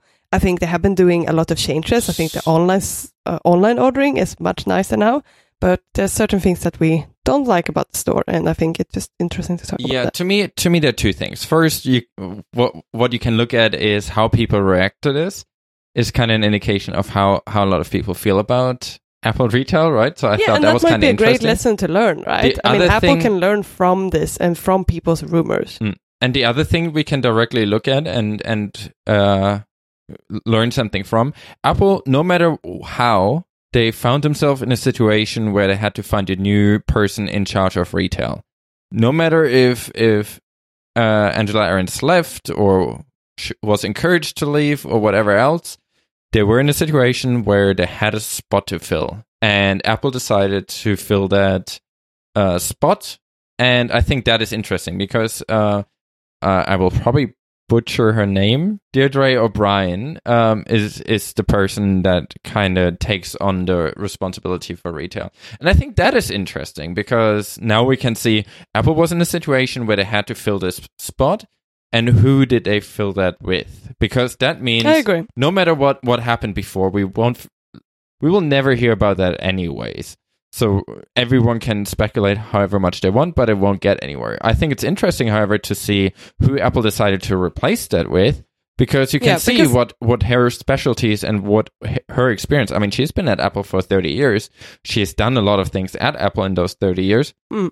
So I think that is interesting because you can see she's definitely coming f- more from an operations background and less so from a uh, you know she doesn't have as much experience in in the design area. It's very focused like a lot of her career was in operations early apple retail and online retail and and people. It feels like she really would understand the company, like Apple as a company and their products. And I think you would hope so after 30 years no, but I, and I'm not saying that Angela didn't, but I think um, it's really nice to see companies hiring or promoting people from within for Yeah, those type of roles, and I think that's very good for team morale. And I think it's something that like you can get really people who are really expert at what they're doing if you if you get someone who already works in the company.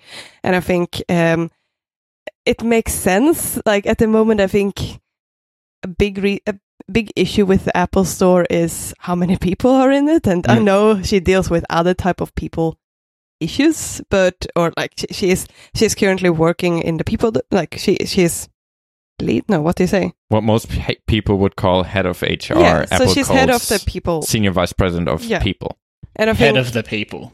head of head the of people. the people uh, but I do think like she understands when people are uncomfortable in situations. She understands what people need to like um, be able to like have have a good experience, even if it's even if it's in a work environment. But I do think that will help her understand customers too and understand what customers need. So I think that will be really good, and also be able to help every retail employee to um, to be their best, the, to do the best job they can. And I think having that overlap, I think feels quite natural now when I think about it. It's nothing I've seen before, but I'm not an expert in hierarchies in companies. Um, but I think it makes sense to sort of put put those two roles together. It seems like it's a lot on her plate, but I think if anyone can do it, I think she she seemed to be very capable of this, and she seemed to have already had a lot of responsibilities. So I think I think she seemed like a good fit. Mm. And I'm very happy to see that, like I said, they are hiring from within. They're hiring someone who seem to really understand the business and the um, and the company and the people in the business. And I think Tim Cook said as well that the core of Apple is the employees and the people. Um, so I mean that fits, right? It fits to focus. The, yeah, but also get, getting having that, a strong getting a good experience for everyone. operations background. I mean, you know, Yeah. that that definitely also indicates that that those kind of issues are existing in the Apple Store. Um, so I feel I feel like that is, if if nothing else, having someone that has been with Apple for thirty years, doing a lot of things in operations and and the different people areas. Uh, means that uh, those are the things that Apple thinks someone should solve or or or work on, um, and I think that is that is an uh, a good direction. Like a lot of the the complaints people have, a person with her skill set, if if anyone in the world, a person with her skill set is is someone that would look at that and and being able to to improve. I think. So Yeah, or yeah. even not get worse or not not you know it's it's hard right Uh, how many there are not a lot of companies in the world in general that deal with that many people i mean apple has the most uh, dollar per square foot in almost every single place they're in for a reason and that's not because every phone is two thousand dollars. not only because of that but also because there are thousands of people paying $2000 for a phone um so it will be will be an interesting thing to to see if any if and how things might change over time. Yeah, uh, but I'm um, but I'm really hoping uh, something that I really liked that came out in the last uh, in the past few years is the uh, Today at Apple sort of initiative, and I think that's something that has been really nice, and I think it's something that's really cr- sort of encouraged people to create new things and try new things with their devices. I hope that's something they will keep up because that seemed to be something that was started to be introduced when uh, when Angela came into this position. So I'm hoping that that will be something that they keep up. But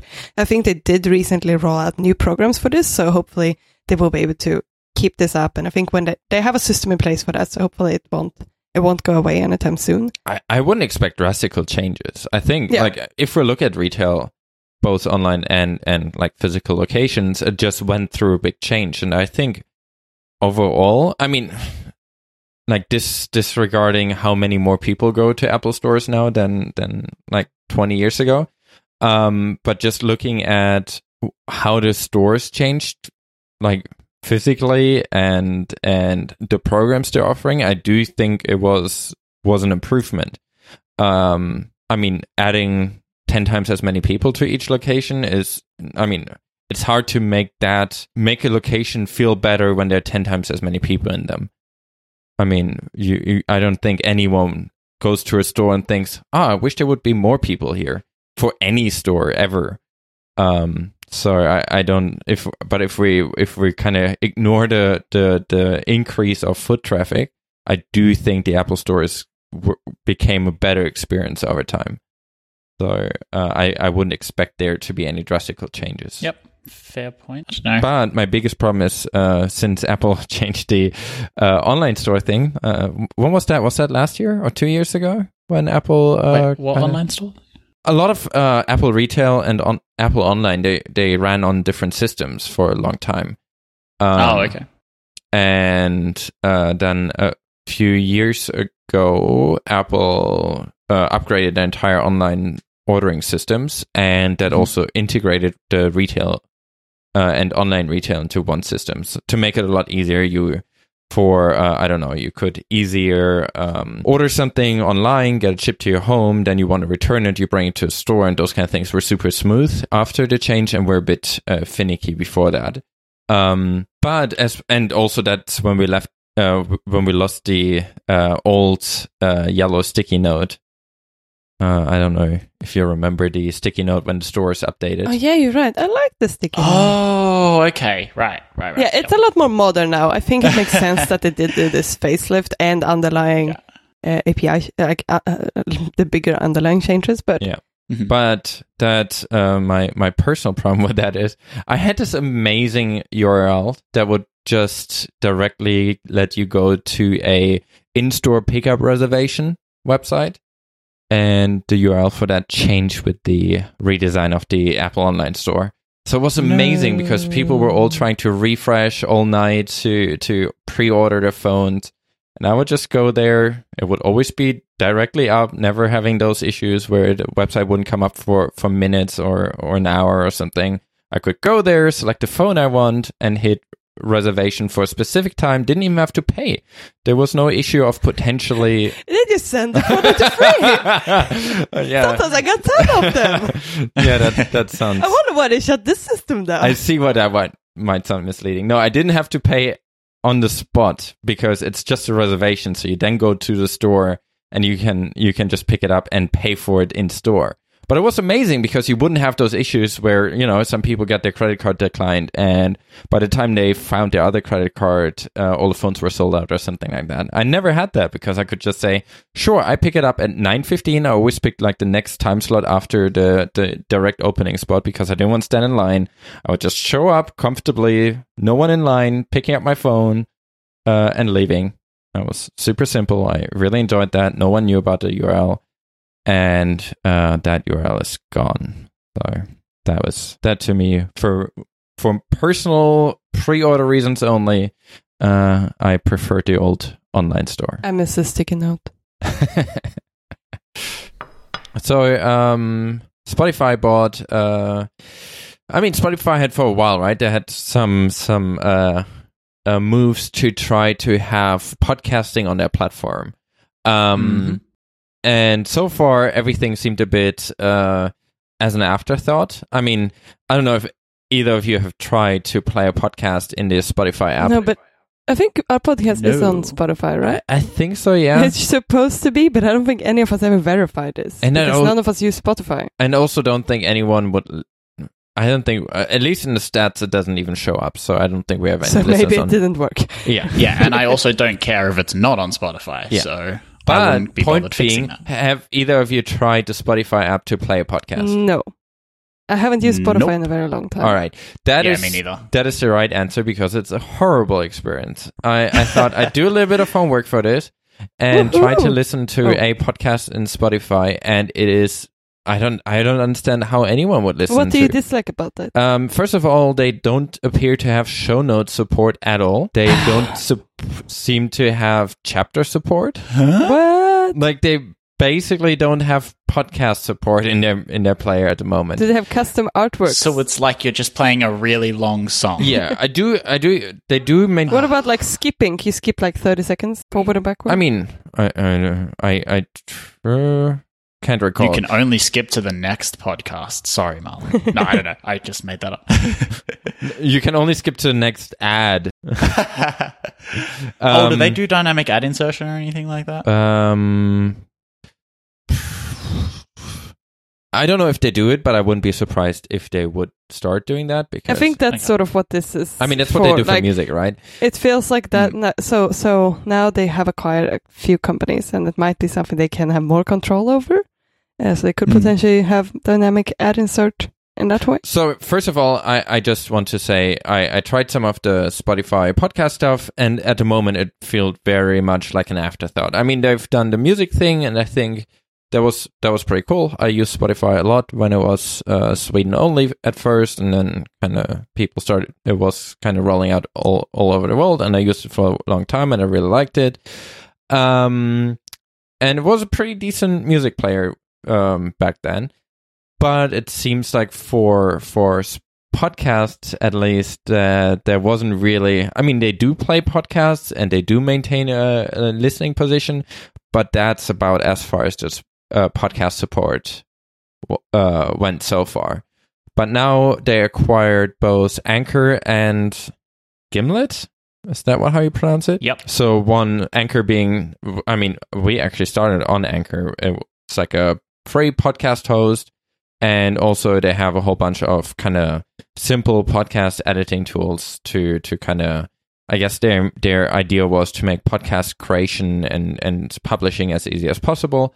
Um, and then um, the um, Gimlet is just a, or I shouldn't say just, but is a podcast network. But I th- I believe they also produce podcasts for for other for like companies and stuff that want this is good Gimlet podcasts. Yeah. Media, right? Gimlet Media. Yeah, yeah, yep. I just want to make sure. I haven't actually looked too much at them. Uh, but yeah, we did use Anchor before, and we did start noticing that they were starting to do more like dynamic ad insertion and promote that side. I mean, that's what they launched just before the acquisition. Yeah. So they launched this kind of service that you can say, "Hey, I want ads on my show," and they kind of find you advertisers and take a cut of your advertisement revenue and those kind of things. So they've definitely kind of moved into that direction, and yeah, now they're under the Spotify umbrella. Yeah. Um, we should probably, I mean, in and of itself, the news isn't too big, but we should probably talk a bit about what it means for podcasting because if you think about podcasting as a whole, then it is a little bit more significant. Um, so do you want to start or do you want me to sort of give a quick summary of my understanding of the situation?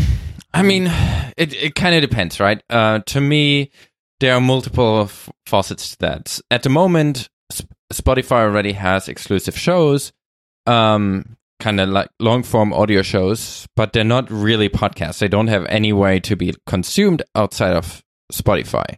So it's basically Spotify exclusive long piece audio things. And to me, that's kind of more like Audible, right? Audible, Audible audiobooks. yeah, they're that's not. a very good comparison. They're not. They're not podcasts. They're they're just or like radio shows, I guess, where you stream it directly from Yeah. shows. but they're they're like audio content that was exclusively created to be played in Spotify. Um, and I don't know. No, you go first, and I try to f- find my thought. I mean, podcasting as a, as a medium, as a as an entertainment medium, has remained fairly open and um, isn't really controlled by one platform or one vendor or one company or anything like that. Um, if you look at the podcasting space at the moment, I think it's fair to say the company probably with the most power is Apple.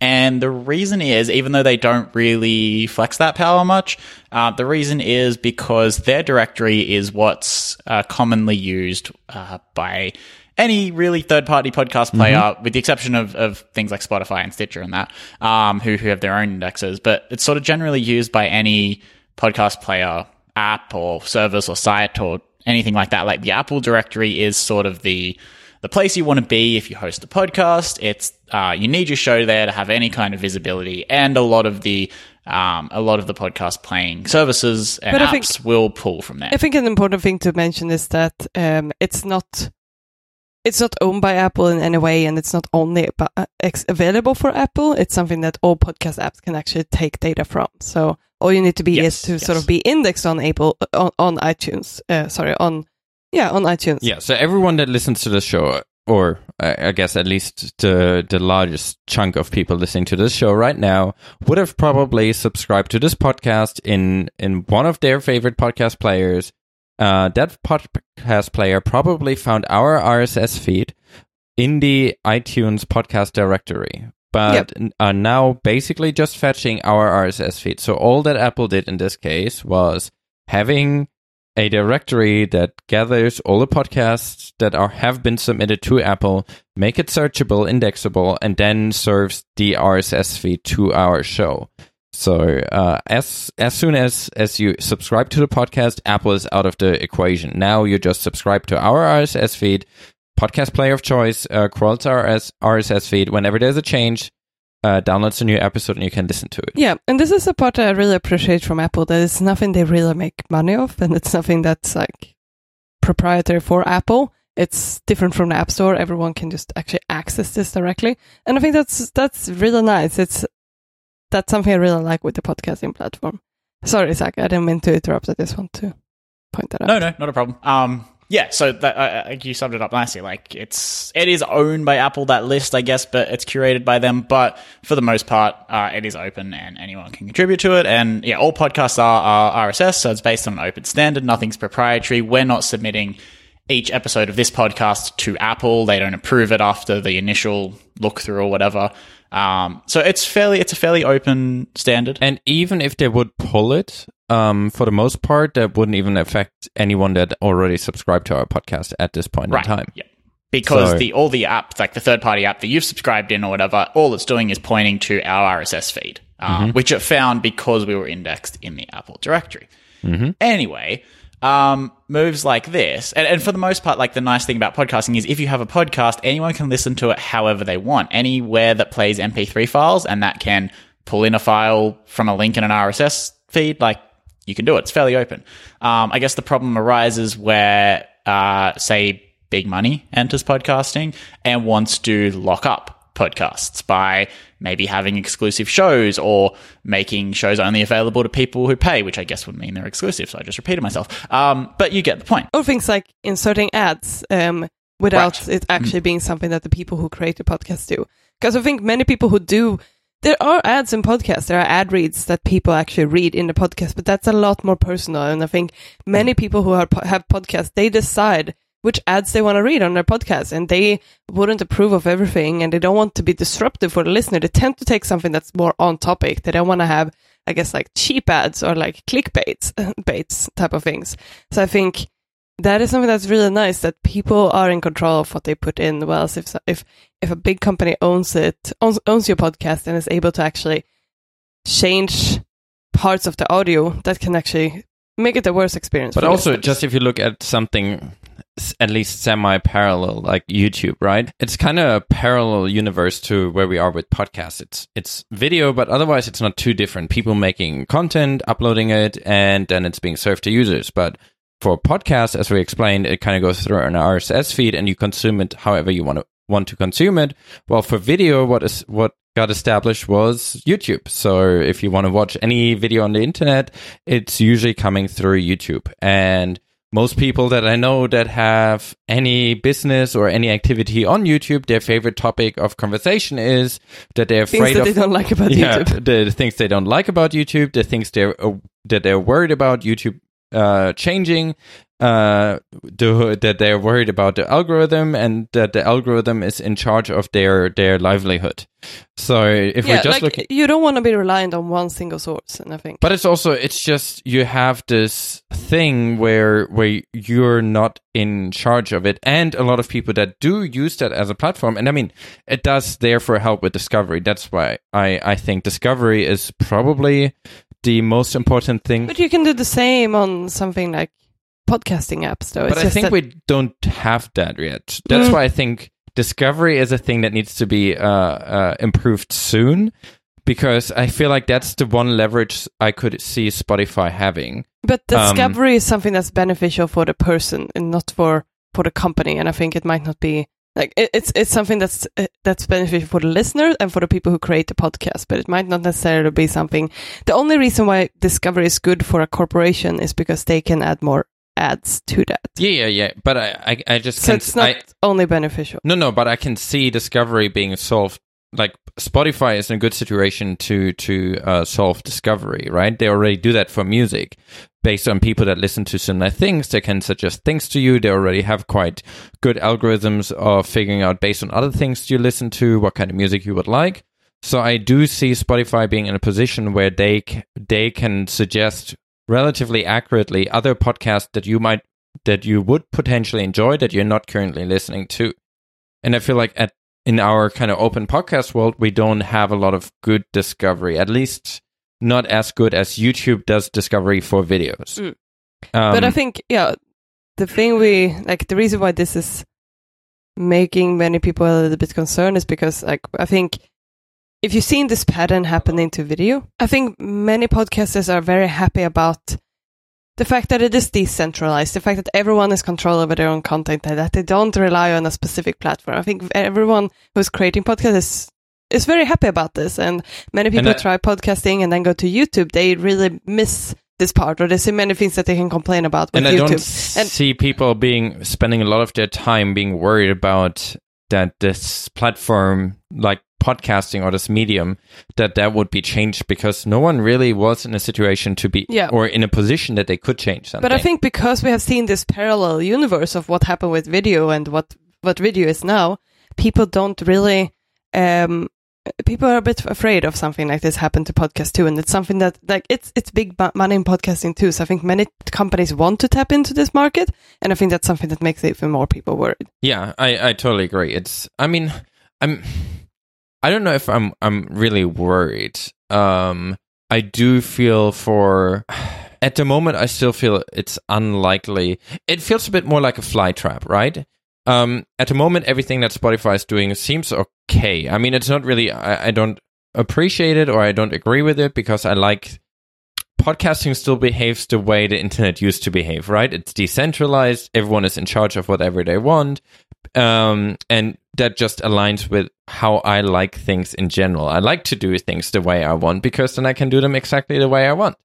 Um, I also see that a lot of people don't ha- share that mentality. A lot of people want things to be uh, made for them. I know, but like, it's not- it's People not want very- it to be like It's taken that kind of control away Yeah, from them because it's simpler. And it's I'm not that doing hard though. here. Like podcast, I understand that for video, but it's not hard to host your podcast. I, I know, but I, I And I think that's the great thing with this platform. I think editing video is something that's quite difficult, and hosting video is something that's quite, uh, I guess, pricey. res- pricey, resource intense. Like it's difficult to host video, and also to have a website that is able to handle video well. So if you would host your own video website, it would like I think most people even integrate with YouTube now because that just provides a nicer player. But that's why I mean Flytrap. I, f- I feel like we don't really need a big player in podcasting. I think podcasting We- has uh, find a way. We don't it- need that, but that's the problem. I think many people want to be that big player in podcasting. of And I course, think because we've I seen mean, this I change see to the business everything value, but there's that- only business value. There's not Yeah, a lot of I know. value for people. The only but the there only weren't- value I can see is the discovery part.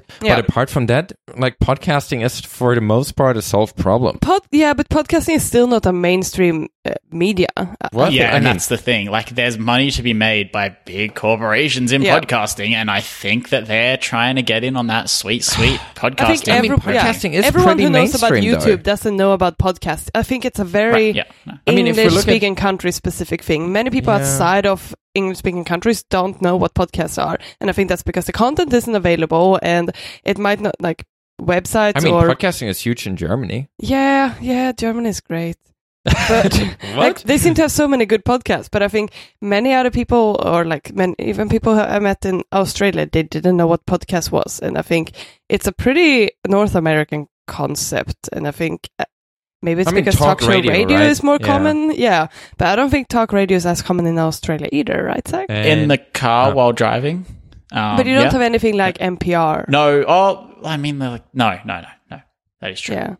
We don't have an NPR. But I mean, it is still. I mean, it, it gets a lot of traction, right? We, we we talked about it before the show. Uh, Joe Rogan's podcast seems to get like a Yeah, but that's on YouTube million- again. I think most people don't use listen to Joe Rogan on a podcast. They look at his no, no. YouTube. Actually, his his podcast Actually- numbers are larger than his Okay. YouTube numbers. Yeah, yeah. Okay. Um, because I mean, a- again, the thing, right? A podcast you just automatically get. You subscribe to Yeah. it. You get every single episode if you subscribe to Joe Rogan's podcast on on YouTube. The algorithm will decide which one they think is worthy of your attention.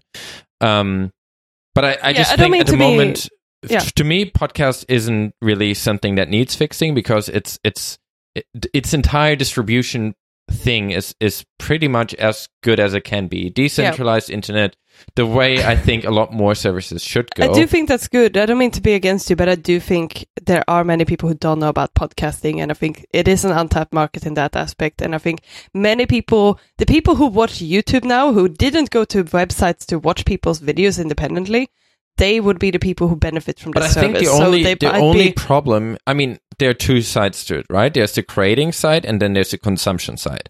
I feel Mhm. like for the consumption side, no one needs to know that it's open. You download Apple's podcast app or Pocket Casts on on your Android Yeah. phone. So maybe it's more of a marketing thing rather than you- a distribution thing. you know it, as long as discovery is a is a is attainable you just go to you open your podcast player and you you see some shows you subscribe to them. It's just i think the entry is a bit di- more difficult because you subscribe to something that might be an, hour long or something. But otherwise uh, i mean it's for from a consumption side there isn't really anything that spotify I, I don't see what spotify would do apart from discovery that would make it easier to consume the media right like there is not like that part to me is is Yeah. a solved problem yeah. and so maybe to me now it feels like spotify is kind of the fly trap at the moment they're saying everything is kind of open right they they you maintain rights and whatever you can publish on multiple platforms do whatever you want but that's because they're behind at some Yeah. point uh that always happens right at some point if they gain enough traction then it's up to them to decide whether they want to change their policy on that or not and then it's when we get to this point where everyone is worried and hope everyone hopes that they're not changing a policy in a way that that uh like favors YouTube. yeah that Yeah. that kind of defavors whatever you happen to be doing i just know. don't want to be in that situation and that's why i think uh that's the only thing i'm worried about that we don't need it i don't think it solves a lot of problems that people are having Yeah. and therefore i'm i'm worried that people still somehow are being lulled into that and then the fly trap closes I, I think this I- is a hard agree, problem like- to, to uh, a hard discussion to rush through. If maybe Yeah. we should save it actually. Yeah, we probably have to talk more about this, but I do agree with you. It's nothing that we really need as creators, and it's nothing that you necessarily need from the sake of listening point of view, but for the sake of discovering. I think people need it, but that could be something that as an individual app does, or someone. It could be a marketing thing as well. It doesn't need to be a big corporation getting into this, but I do think big corporations see it as a perfect opportunity Of to course. tap into. And I guess we just have to come up with a better way of distributing this content or a better way of making it more um, make it more discoverable and that might solve the problem and that might push out the other alternatives but i think it's important to recognize that something like this might be happening because it has been But it's happening to different, other right? For YouTube, YouTube started online video to a large extent, and therefore they are in the position they're in. Uh, podcasting is already a thing now. Spotify yeah moves in, and I do yeah, think it's that a little that bit will like reach before more Spotify people. came out. Many people list. There were people listening to independent music and discovering different music, but most people listen to the albums they found or the radio shows that they listen or like the radio channels that they used to listen to all the time. It was only like I mean, hardcore that's music. discovery again, right? Exactly. But something like Spotify is mainstream now for a reason, and I think it. I can see them trying to do the same thing that they did to that they have done to music. Um, I can see that they might want to do the same thing they did to music to to podcasts. But again, Spotify was in that situation because they were the first to do like uh, when no, because Spotify music was available before. Music it was, was available, through different websites. but It was available. music streaming wasn't available. Most of I mean That's true. there That's was a, the period of piracy, right? Yeah. You you changed piracy and all the hassles that were that were associated to piracy, or the few people that actually paid for music on iTunes. Yeah. Um, but for for the most extent, I would think people exchanged piracy for something that was less hassle, easier to do, streaming music, and therefore having ads. Right. That Yeah, was initially the only thing in uh, Spotify. Yeah. And I, I think that is natural, right? They were the first ones to do it this way. They got rid of the hassle of of piracy and all the like terrible sound quality and whatever else came with piracy, right? You you you download uh, a specific song and you get a very different song Yeah, and all this yeah. kind of stuff. And that's the problem they solved. They had a good library, You're right, uh, well maintained, good quality, easy to use, and still free if you if you're happy to listen to ads every ten songs or whatever. Yeah. So You're I do so think they hopefully were it can be solved there. in. Hopefully, it's something that can be solved in different ways, and it's not necessary from a consumer point of view to have like a big company getting into this. And if it's only I think- additive, I don't I don't mind, right? Yeah. If people want to listen to our Yeah. podcast on Spotify, I, I would recommend them using a better player, but I don't really I don't really mind, right? No, don't no, don't listen to our podcast on Spotify. I don't want you to. But I don't mind if if people. I mean, people, different people like different things. If you just want a subpar experience listening to a podcast Just rather like than the using, people going to Starbucks. you know, yeah. If if you, Uh, yeah, but so so this is but this is a, like it's attractive from both sides. It like as a podcast creator, it's like great potentially more people to find my podcast. Maybe people listening to podcasts who wouldn't otherwise have gone and downloaded Pocket Cast or Overcast or even opened up the Apple Podcast app. Like it's probably a good thing for like if you just look at raw numbers or whatever for us to be like, yeah, use Spotify too. But like let's say in five years time, Apple and Spotify are competing in the podcast podcast space as they are with the music space now. Like, if you're an, a music artist, you pretty much have to be on streaming a streaming service these days. You can probably afford to not be on Tidal. Uh, you definitely want to be on Apple Music, and you uh, equally want to be on Spotify. And they're sort of the two places that you have to be. And you also kind of want to have your music on YouTube because that's important as well, and that's another way people discover music. Um, but at the moment, our podcast is available to any podcast app. And that's really nice. Like, we don't have to tell people, oh, you know, you can only listen to SoCast on Podcasts and Castro. Like, mm-hmm. we don't have to tell people that. We can say, we have a podcast.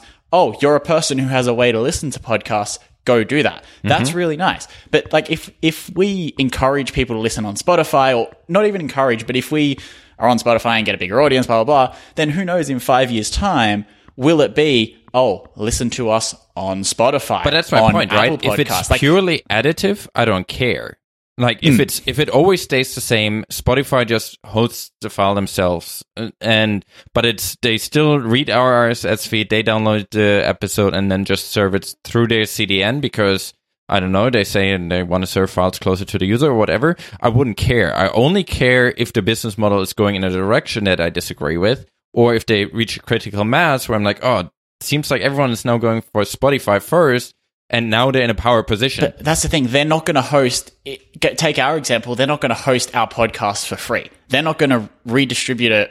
You know, host the file themselves, redistribute it, and expect nothing in return. They're not going to. They're not going to do that. It could be a point. It could be tomorrow. It could be in five years, where it's suddenly like Yeah, we. But you don't have to pay for being on Spotify as a as a music producer, though, right? N- not at the moment, yeah. No, Yeah. no. But like, you know, how long until oh, we have to mention we're on Spotify at the end of every episode. I'm pretty sure at one point that was a a requirement for Stitcher. Um, if you're on Stitcher, you used to have to mention them. Um, at least that was the case with certain shows, maybe above a certain size. Um, and that's obviously not a good thing. It's not good to be tied to a platform. Yeah, but I would never do that, right? If I, I'm not interested in, in I, I will only I will only advocate for things that I like. If I would Yeah, like. Spotify excessively, I would I would say that.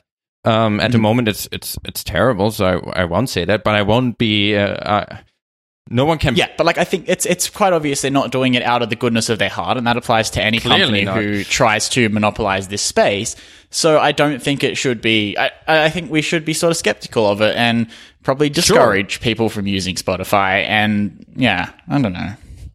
I'm not feeling very positive about it. Yeah, I mean, as I said, I'm I'm in no way in favor of that. But if it's if it hypothetically it is purely additive and stays that way, I don't care.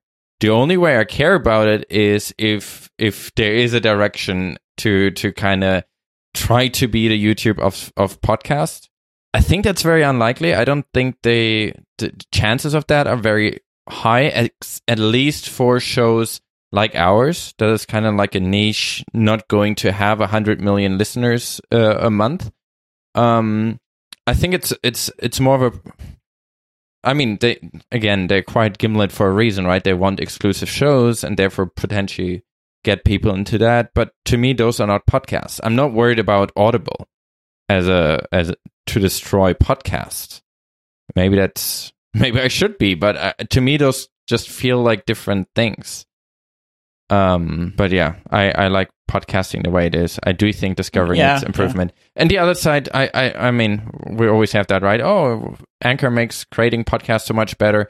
But then you listen to a lot of podcasts and they're barely, you know, you, you, you, they're barely, you, you can't make it through more than four minutes because the audio quality is so bad or there's so much. It, Yeah, I don't agree with that. I think that, I mean, I don't think necessarily that a, bar- a small barrier to entry is a bad thing. I mean, it doesn't have to be a financial barrier to entry because if you, if you No, limit things definitely not. financially, then that's, that can be unfair because you are definitely losing out on talent, but more a, a skill or effort barrier to entry. Um, skill, that's kinda self-selecting a anyway, right? skill.